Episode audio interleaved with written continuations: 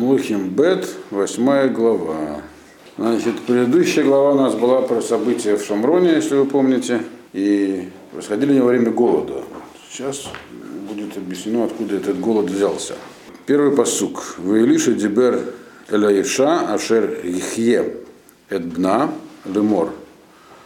Куми Улехи Ад Убайтех Вегури Баашер Тагур Кикара Ашем Лараав, Бегам Ба Эль Хаарец Шева Шаним. Илиша говорил, сказал женщине, сына которого он оживил, и сказал ей так, вставай и иди, ты и твой дом, то есть вся твоя семья, и, и идите жить где-нибудь, где захотите. Потому что Ашем уже призвал голод. И он уже, и он уже начался. То есть начинается голодное время – на землю. И это будет длиться 7 лет. Опять же, все действия лишь параллельны действиям Ильяу. Мы помним, что Ильяу, он тоже сказал Ахаву, что будет, не будет дождей, соответственно, голод. Но он как бы это сделал, это было по его слову. А здесь он, он ей просто говорит. Кто эта женщина, понятно, это Шунамид, так, которая ему помогала, и которой, которая родила сына, которого он потом оживил. Э, он ей сказал уходить попросту, уходи, начинается голод, длительный голод на 7 лет. Но не он, но не он его начал. А вы помните, что Йорам хотел его убить Илишу во время осады, считая, что Илиша виноват в голоде. Здесь вроде как не видно, что Илиша его инициировал. Он сказал, Ашем установил голод. Но э, все не так просто, поскольку мы помним, когда Ильягу сказал, что больше, ну, закрыл воду всему Израилю, то что он сказал, э, когда надо было оживлять, э, когда ему нужно было оживить сына другой женщины, Царфатит, так? Э, все эти женщины называются, если не по именам, а по месту, где они жили. Это они были важные женщины. Он, он, он вынужден был, как бы, помните, мы говорили про три ключа, которые есть непосредственно Всевышнего от трех вещей. Так? Нас оживление, вот, дожди.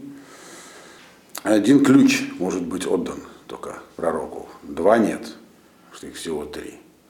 Соответственно, Элиша, когда просил Ильяву перед смертью, не перед смертью, перед уходом Ильяву, не умер, перед уходом Ильяву, Илья сказал, что тебе дать, он сказал, все, что есть у тебя. И то есть получается и ключ тоже – а какой вот был, был ключ у Ильяу? Ключ воскрешения. Он же отдал, как бы, грубо говоря, ключ от дождей и воскресил этого самого ребенка Царфатит. Поэтому Илиша, написано, что он, почему здесь сказано так, женщины, сына, который он оживил, какое-то имеет отношение к этой истории. Просто голод наступил, по, по слову Всевышнего. То есть имеется в виду, что у него был только этот ключ, другого он получить не мог. То есть, а если бы он мог его поменять, то мог бы остановить голод. И в этом, собственно, то есть, другими словами, он мог, голод уже начался, но он мог это отменить. И в этом, собственно говоря, э, и было его участие в этом голоде. Не в том, что он его начал, а в том, что он его не отменил. То есть какие-то возможности у него были. Раз у него был один ключ, значит, он мог получить другой. Поэтому здесь сказано по поводу, э, сказано, что это именно был вот, а женщина, сына которого он оживил. Почему ее просто сказать? Шунамид. Поэтому есть намек, что вот из-за оживления сына он лишился возможности, э, по крайней мере, если и не лишился, то не, не, не захотел или не смог использовать другую свою возможность, то есть поменять ключ. Но это только такой намек, драж. И это будет голод на 7 лет. И в Такама Иша, второй посуг, Ветаас кедвар иш гайлуким, ветелех гил бейта, ветагар берец плештим, шева шаним. Встала эта женщина и сделала, как сказал ей человек Бога, и пошла она и ее семья, и жили в земле у филистимлян 7 лет. Интересно, что она пошла не в Иудею, а к филистимлянам, вообще за границу. Почему она не пошла в Иудею, будет дальше понятно, когда будем читать, какие были в это время цари в Иудее. Но это близко, то есть Эрес Плештим, вы знаете, где это, где сейчас э, Аждот, Ашкелон и туда южнее. То есть это кусок земли в побережье, параллельный, грубо говоря, Иудеи. Вот, Иудея, она была, начиналась вот как бы на, на Шфиле, где горы начинаются, и туда на восток тянулась далеко. Она пошла жить к филистимлянам э, на 7 лет. Почему она пошла? Опять же, потому что принципе, уходить из земли Израиля. Мы помним да, из предыдущей главы, что было пропитание в земле. Какие, это видно из тех цен, которые установились на зерно в воротах Шамрона. Это были цены э, голодного времени, но такого голодного времени, которое э, еще как бы не означает, что можно уходить из, земли Израиля. Просто так уходить из земли Израиля нельзя, должны быть причины. Если голод такой, что вообще ничего нет, то есть нету ни денег, ни продуктов, Э, то это причина, чтобы уйти, по крайней мере, временно. А если просто подорожало все, то это еще не причина. Но когда человек уходит, покидает свою землю, то он может многое там потерять. Она и потеряла, как выяснилось. Э, третий посук. Ваии микце шева шаним ватааза иша э, эрец Ваташав слиха, Ваташав Ваишами Эрец Плештим, Ватицелец Ок Эль Амелех, Эль Бейта, Эль Сада. И было, когда закончились эти семь лет, вернулась эта женщина из земли, филист, из земли филистимлян, и пошла она э, воззвать к царю, условно вопить к царю. Ну, имеется в виду, так сказать, по-русски, килобитную подать, не знаю, жаловаться пошла к царю э, по поводу своего дома и своего поля. Э, имеется в виду, что пока она там 7 лет находилась, кто-то завладел ее домом и ее полем. Вопрос, нормально это или нет. Если не было никакого по этому поводу уговора, то это ненормально. Но, но если кто-то, но если земля стоит бесхозной, грубо говоря, у нее нет хозяев, и кто-то пользуется ей три года, или любой недвижимости, у него появляется хазака, так называемая. То есть его уже просто так оттуда не выгонишь. И, кстати, это отражено сегодня во многих странах в законодательстве. Например, длительная аренда дает человеку права определенные по законам многих стран. Его просто так уже не, выс, не выселишь. На Западе современном там это правило довели до абсурда. Там есть люди самостоятельно, бывает, захватывают чужую собственность, называется сквотеры. Во Франции, в Голландии, там, в других странах их нельзя выселить. Да, просто приходят всякие беженцы там, в кавычках, узнают, где стоит дом, который хозяева сейчас не используют, туда вламываются. Это бывают дома очень стабильных людей, которые там живут в одном месте. И по законодательству многих стран европейских их оттуда нельзя выселять. Например, зимой нельзя выселять. Там нужно целый, да, целый процесс, нужно там много денег потратить на адвокатов, хотя никаких прав них на эти здания нет. То же самое сейчас происходит в Южной Африке, ну, в многих странах очень либеральных. Э, но в принципе есть такое понятие хазака. То есть, другими словами, если кто-то захватил эту землю и дом до истечения трех лет, то ее можно просто выкинуть было по еврейскому закону. А если три года прошло, то требуется судебное разбирательство, по крайней мере. И о нее прошло семь лет. Это очень часто вопрос животрепещущий, также когда покупают у арабов землю на территориях, а у них там за продажу земли евреям смертная казнь вообще бывает палестинской автономии. Да. Но тем не менее, многие не могут устоять перед большими суммами денег, которые им предлагают. Вот. А потом начинаются разборы, что оказывается это хазака, у кого на эту землю, документы Атаманской империи. И каждый раз появляются люди, которые говорили, это была на самом деле не его земля, то есть установить право обладания при отсутствии там, например, кадастра, там, земельного реестра бывает непросто. Должна быть, нужно были, чтобы были свидетели на хазакот, кто на самом деле этой землей пользовался. Вот. Так вот, короче говоря, она потеряла свою землю. Э, и вернувшись оттуда. Но ведь она не может же быть наказана за то, потеря имущества это наказание. Пора за то, что по слову пророка ушла. Так? Поэтому прошло интересное здесь совпадение. Как бы, как бы случайное совпадение, но оно как раз и учит нас тому, что таких совпадений не бывает. Что произошло? Она приходит к царю. Четвертый пасук говорит нам, והמלך מדבר אל גחזי, נער איש האלוקים לאמר. ספרה נא לי את כל הגדולות אשר עשה אלישע. Царь в этот момент говорил с Гайхази, значит, учеником э, человека Божьего, то есть учеником Элиши, бывшим учеником, как мы уже знаем, говоря ему, расскажи мне про все э, эти самые Коль Агдолот, все великие дела, которые делал Илиша. Э, то есть он знал не все, что делал Илиша, ему хотелось узнать все, что делал Илиша. Очевидно, после этой истории с э, Сады Шамрона, ему стало все-таки наконец интересно. Мы видим, что он э, пренебрегал словами Илиша, даже когда видел, что тот э, прав во всем. И помните, он говорил, там, что это засада, которая нам устраивает арамияне. То есть не надо верить, хотя Илиша ясно сказал, что, что, что, что должно быть. Теперь ему захотелось узнать. Из этого некоторые комментаторы делают вывод, что эта история происходила уже после смерти Илиши. Вот когда сейчас происходит, 7 лет эти прошли уже после смерти Илиши.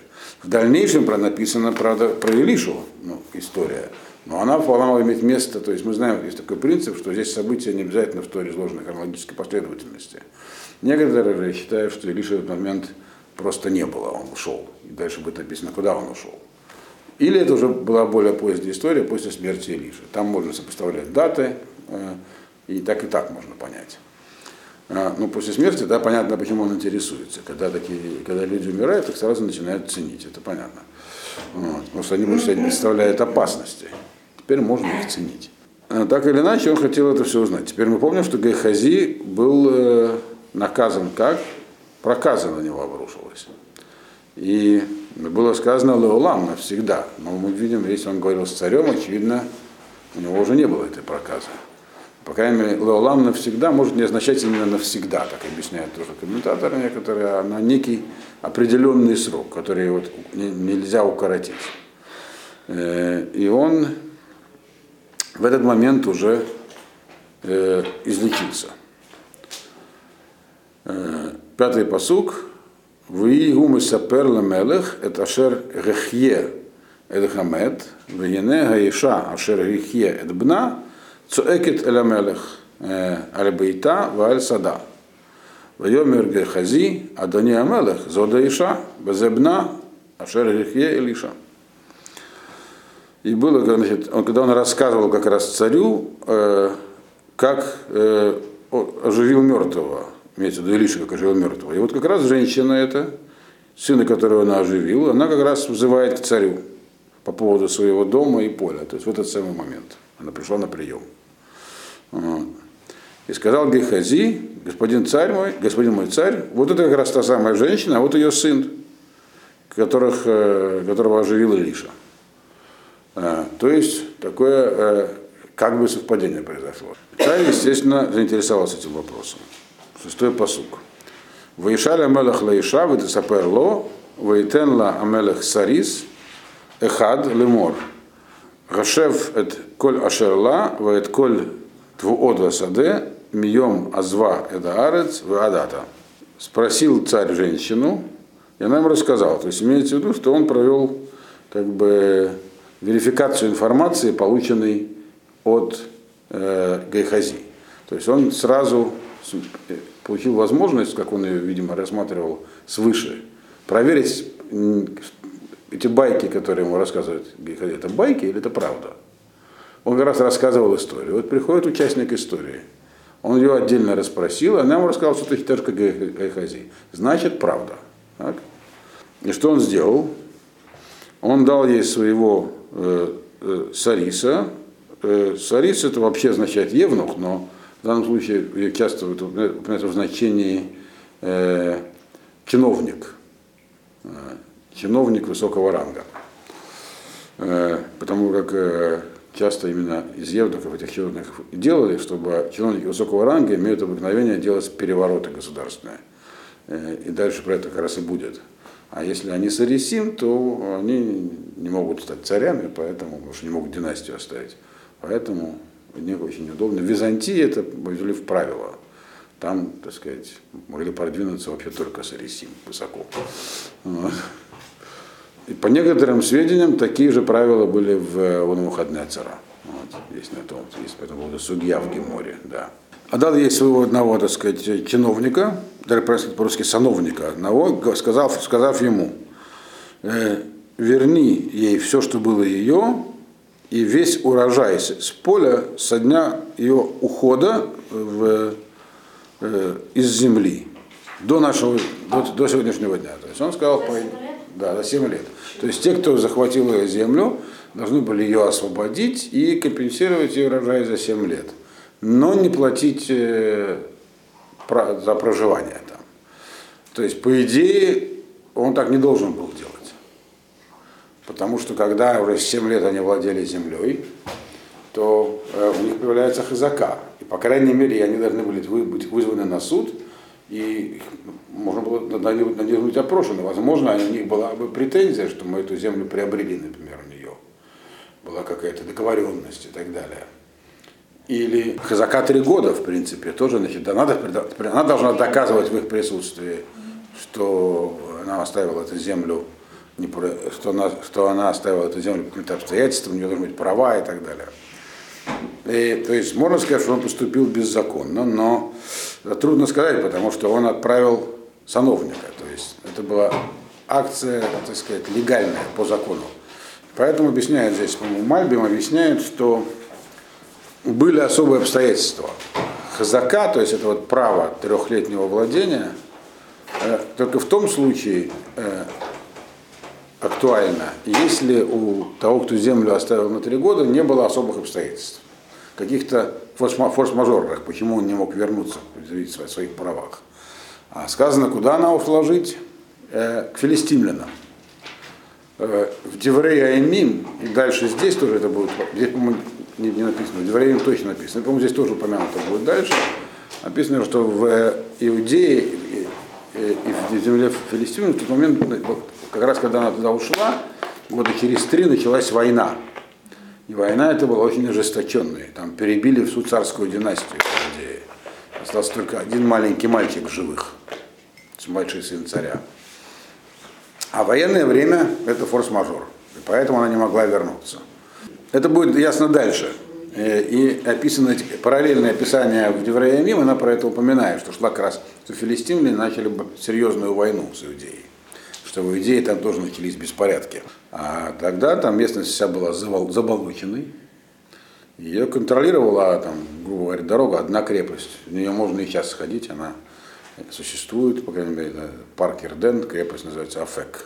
Вот, очень интересное место. Там всегда была крепость. То есть, с одной стороны горы, болото, и вот там так просто не походишь. Соответственно, он ей вернул землю. Э, и все на этом эта история, как бы она прерывается.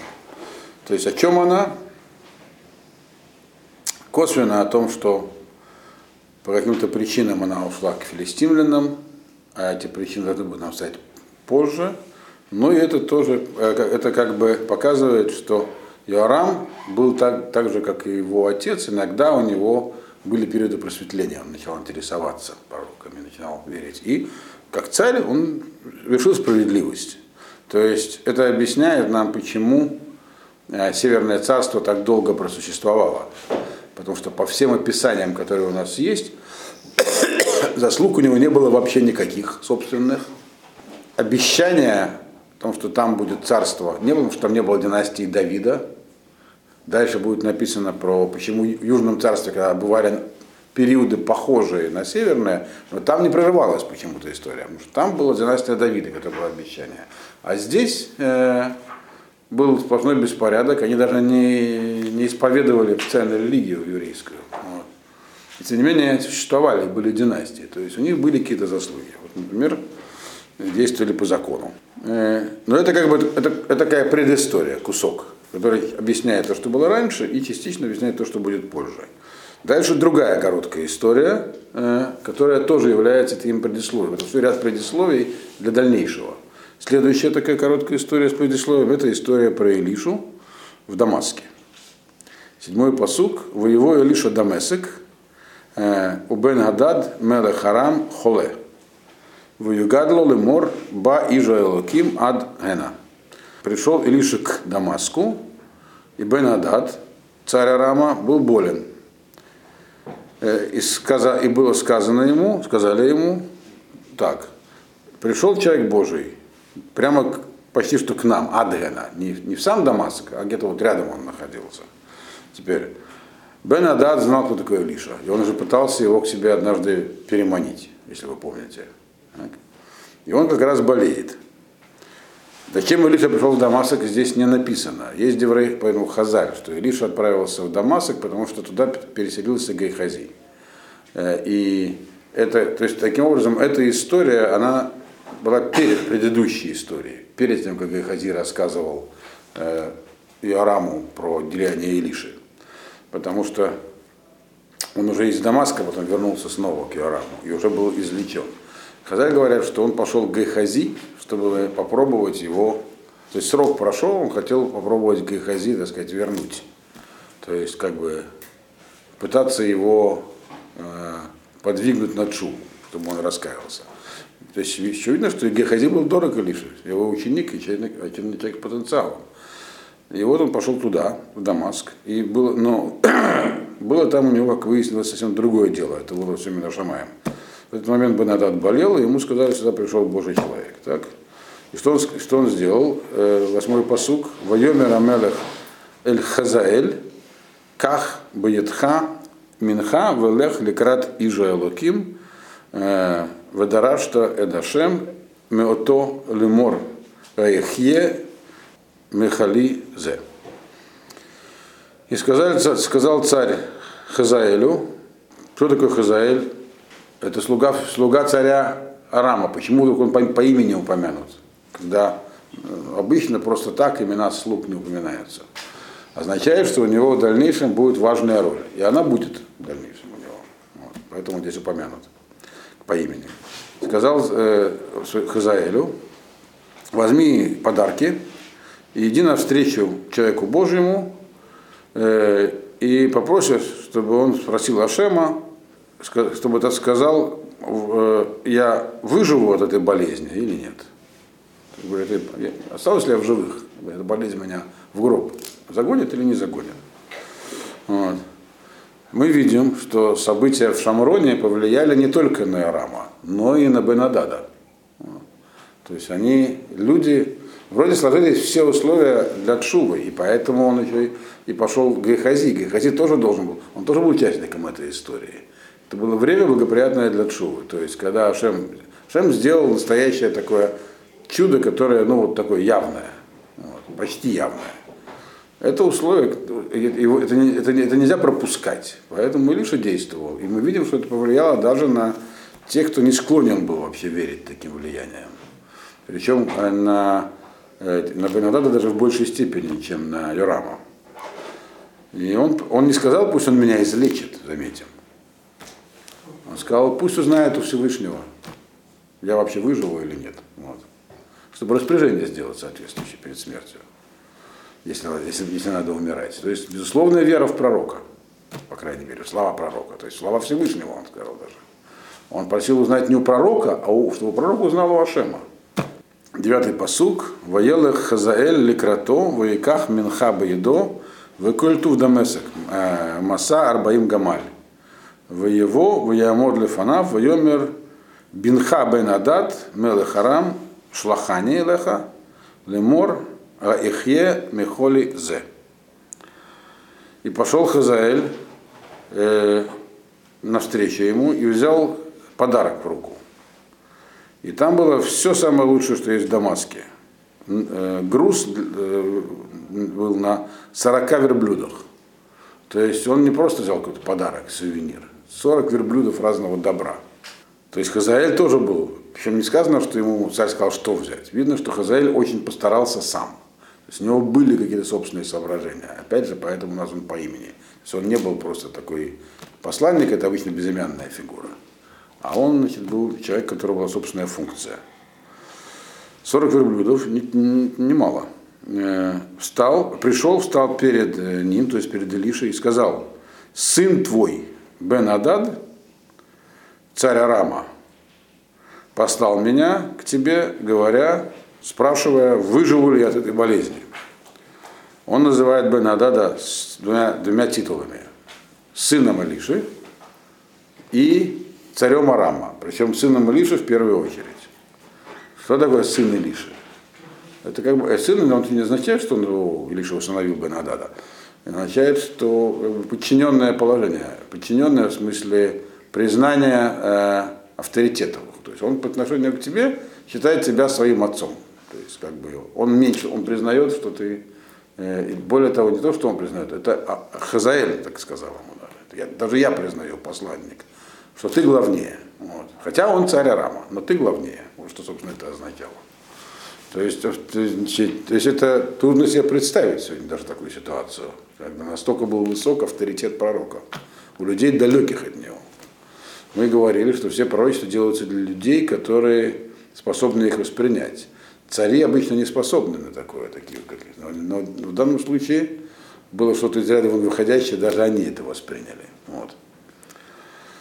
И это ни к чему, да, я сомневаюсь, что это почти ни к чему не привело в итоге. Вся эта книга о том, какая тяжелая миссия у пророков, с кем приходится работать. Нельзя рассчитывать, что люди эти на, на долгое время способны так подняться. Вот. Отвечает ему Илиша, это десятый посук. В Йомер Лаф Илиша, Лехе Морло, Хая Ихе, Вагирани Ашем Кимот Ямут. И сказал ему Илиша, скажи, иди скажи ему, Хая Ихе, выжить он выживет. Но Ашем мне показал, что он умрет. А от болезни он выживет, но умрет по другой причине сразу.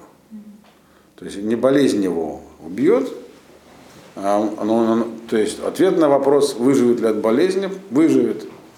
А выживет ли вообще, нет. А дальше произошла интересная вещь. Одиннадцатый посук. Ваямет эт панав, ваесем от бош, ваевк и жейлуким. Он старался держать, э, контролировать выражение своего лица э, и держался, потому что ему было стыдно но в конце концов заплакал э, человек Божий. То есть имеется в виду, что ему, на него, ему захотелось заплакать сразу, но он старался не плакать при посланнике, при Хазаэле. Но не выдержал и заплакал Илиша. Вот. А чего же он плакал? Понятно, что, скорее всего, не о смерти Бенадада. Но этот, это недоумение также и у Хазаэля. Вайомер Хазаэль Мадуа Адони Бухе. Вайомер Киедати Эт Ашер Таасе Ливне Исраэль.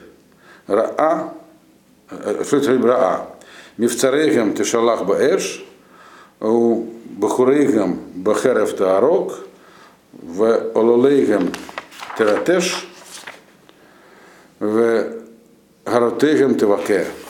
Страшные вещи. И сказал Хазаэль, почему господин мой плачет? Ответил ему, ну что знаю я, что ты сделаешь сыновьям Израиля, то есть э, какое зло ты сделаешь на Израилю. Дальше он перечисляет, что он сделает. Сожжешь их города укрепленные, перебьешь их э, солдат, бухурим, то есть всех мужчин будешь убивать э, мечом, детей разрубишь, беременным женщинам споришь животы. Ему, он, то есть мы видим, что Хазаэль не просто непростой человек. Именно это, он, он это сделает. Те, которого послал к нему Бенадад. Так, так, такое было видение в этот момент у Илиши. Но Хазаэль очень уважал Илишу, как мы видим. 40 верблюдов он неспроста взял. Поэтому сам он поверил ему только частично. И сказал он следующее, 13-й посук. Воемер Хазаэль, кима авдеха акелев, киясе адавара гадолязе. Воемер Илиша, Ирани Ашем отха мелех алярам. И сказал Хазаэль, что я слуга твой собака, чтобы он сделал такие большие вещи. И сказал Лиша, Ирани Ашем от хам Мелех Арам. Ашем показал мне, что ты, тебя видит в качестве царя Арама. Как понять слова Хазаэля? Он, можно понять, что он возмутился. Сказал, я что, собака, что ли, такие вещи делать? А можно понять по-другому. И что он имел в виду, увидел Илиша. Вот. Он не сказал страшные вещи, он сказал большие вещи. Такие большие вещи. Слово нейтральное. Большие или в качестве зла, или просто такие завоевания. Кто я такой? Я собака, как бы, никто. Вот. Что я такие вещи делал. А ему ответил на это Лиша, я тебя вижу в качестве царя Арама. И в это он поверил, что он что раз так, значит, да, будет царем Арама. Какова была его реакция на то, что ему предсказали, как он к этому отнесся, текст неоднозначный, есть только один намек. Э, он сказал Давара Агадолеза, это большое дело. Вот. Э, то есть не факт, что он отнесся к этому с негодованием. Возможно, ему это даже понравилось в души. Скорее всего, у него мы тут классический случай амбивалентности. С одной стороны, как бы, как же так? Это же Илиша, и он мне говорит, что я буду, я нанесу такой страшный урон ему, даже раз он платит.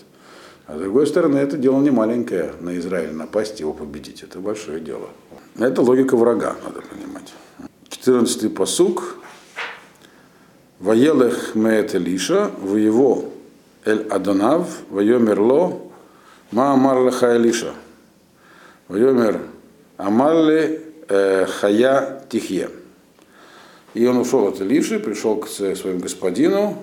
Заметим, господину уже не сказано, господину царю. Он уже как царя его не рассматривал.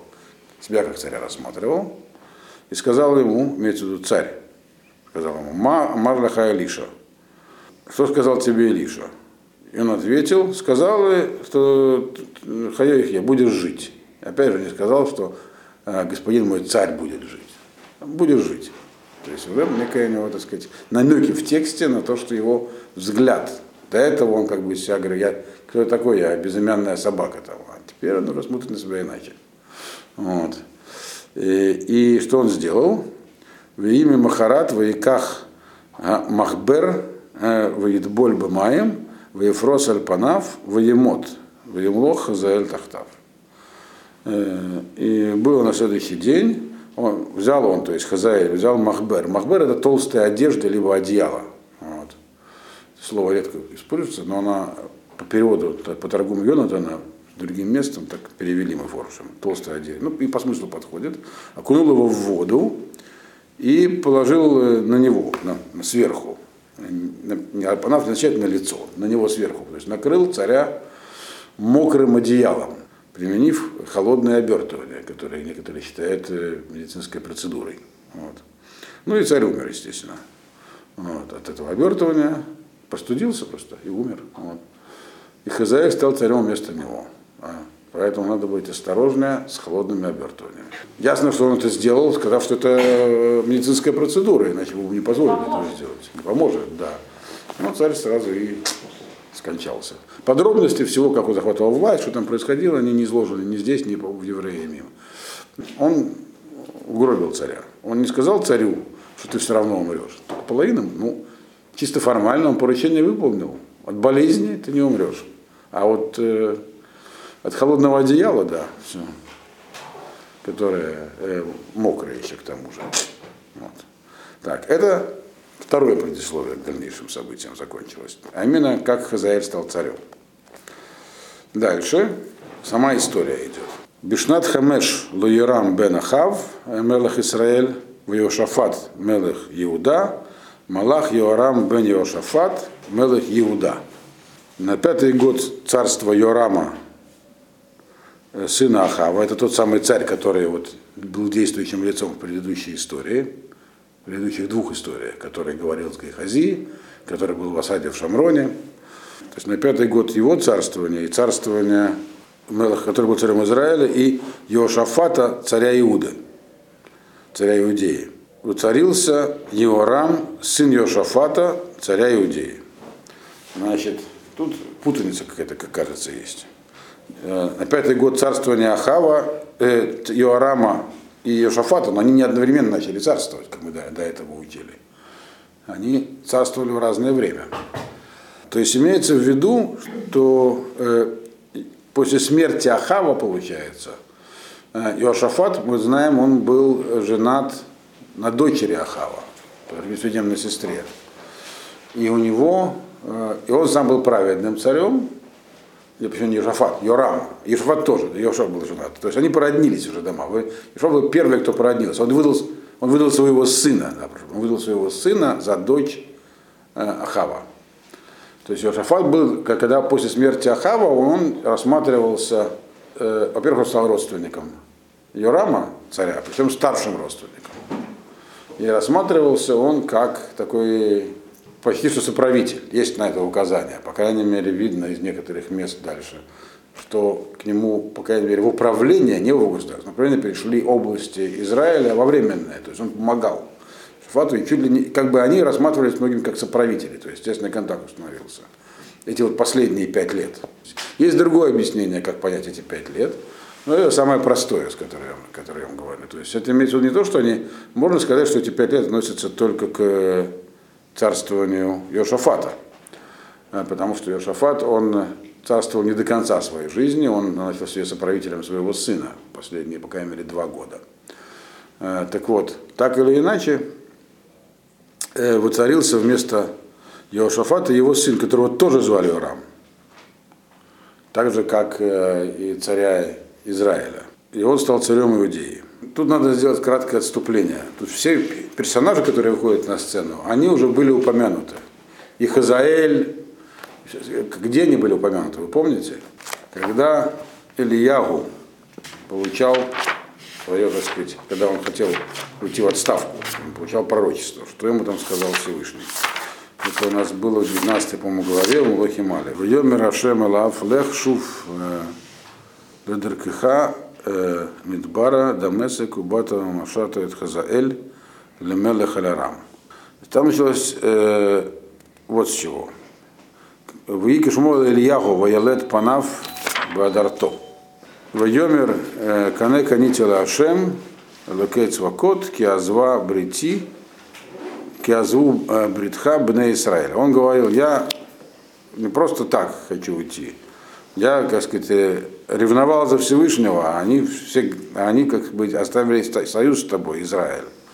Э, твои э, алтари разрушили, пророков убили мечом. Я остался один. Теперь меня хотят убить. Это говорил Ильяу. Что ему сказал Всевышний? Вайомер Ашем э, э, Элав Лех Шуф Ледергаха, иди вернись на свою дорогу, иди по дороге Дамаску, придешь туда, у Машахта Хазаэль Мелех Арам, и, и помажешь Хазаэля в царе Арама, в эт Егу бен Нимши Тимшах лемелех аль Исраэль, а Егу, сына Нимши, помажешь цари над Израилем. Егу у нас скоро появится. Это сейчас наступит конец династии Ахава. После него будет другая династия Егу. В эт Элиша бен Шафат, Маавель Мехола, Тимшах Ланави Тахтеха, а Элиша бен Шафат, он будет помажешь пророхи вместо себя. И что будет? Вая анимлат мехерев хазаэль ямит егу. Ванимлат мехерев егу ямит Элиша. И будет, когда те, кто спасется от меча Хазаэля, э, тех убьет Егу. А те, кто спасутся от меча Егу, тех умертвит Илиша. Вегишарти бы Израиль шива лафим коль беркаем ашерло карула Бааля. Останется 7 тысяч человек, которые не крайне колено Баалю в Израиле. Что имеется в виду? Мы знаем, что Ильягу не помазал Хазаэля, из всего этого, и, и, и Егу тоже, из всего этого он только Илишу поставил. То есть Илиша это продолжение Ильягу. То, что он сейчас делает, это продолжение того, что было сказано Ильягу. В этом была вот, в этом, собственно, суть всей этой истории, которую мы сейчас читаем. Все эти исторические подробности, которые более, чуть более подробно в Дюраямим. То есть это то, что было сказано Ильяу. То есть готовится некий Ашем, э, их, э, них было сделано чудо. Он сделал чудо. Чудо не произошло. И тогда наступит то, что было, сейчас как, как бы готовится мизансцена для того, чтобы было сказано Ильяву, чтобы это произошло. Вот.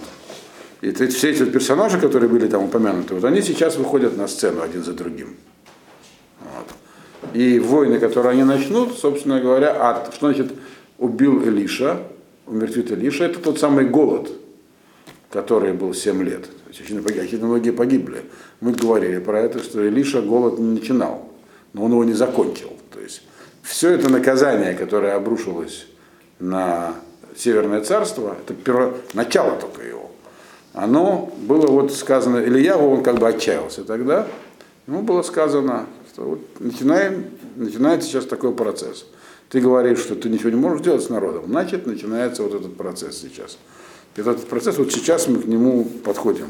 Без этого, э, того, что было написано, если бы это не было сказано Илья, было бы не очень понятно, почему вдруг здесь, в Млохим Бет, все эти подробности всплывают. Вдруг появляются новые персонажи. Для чего они? А они уже были названы.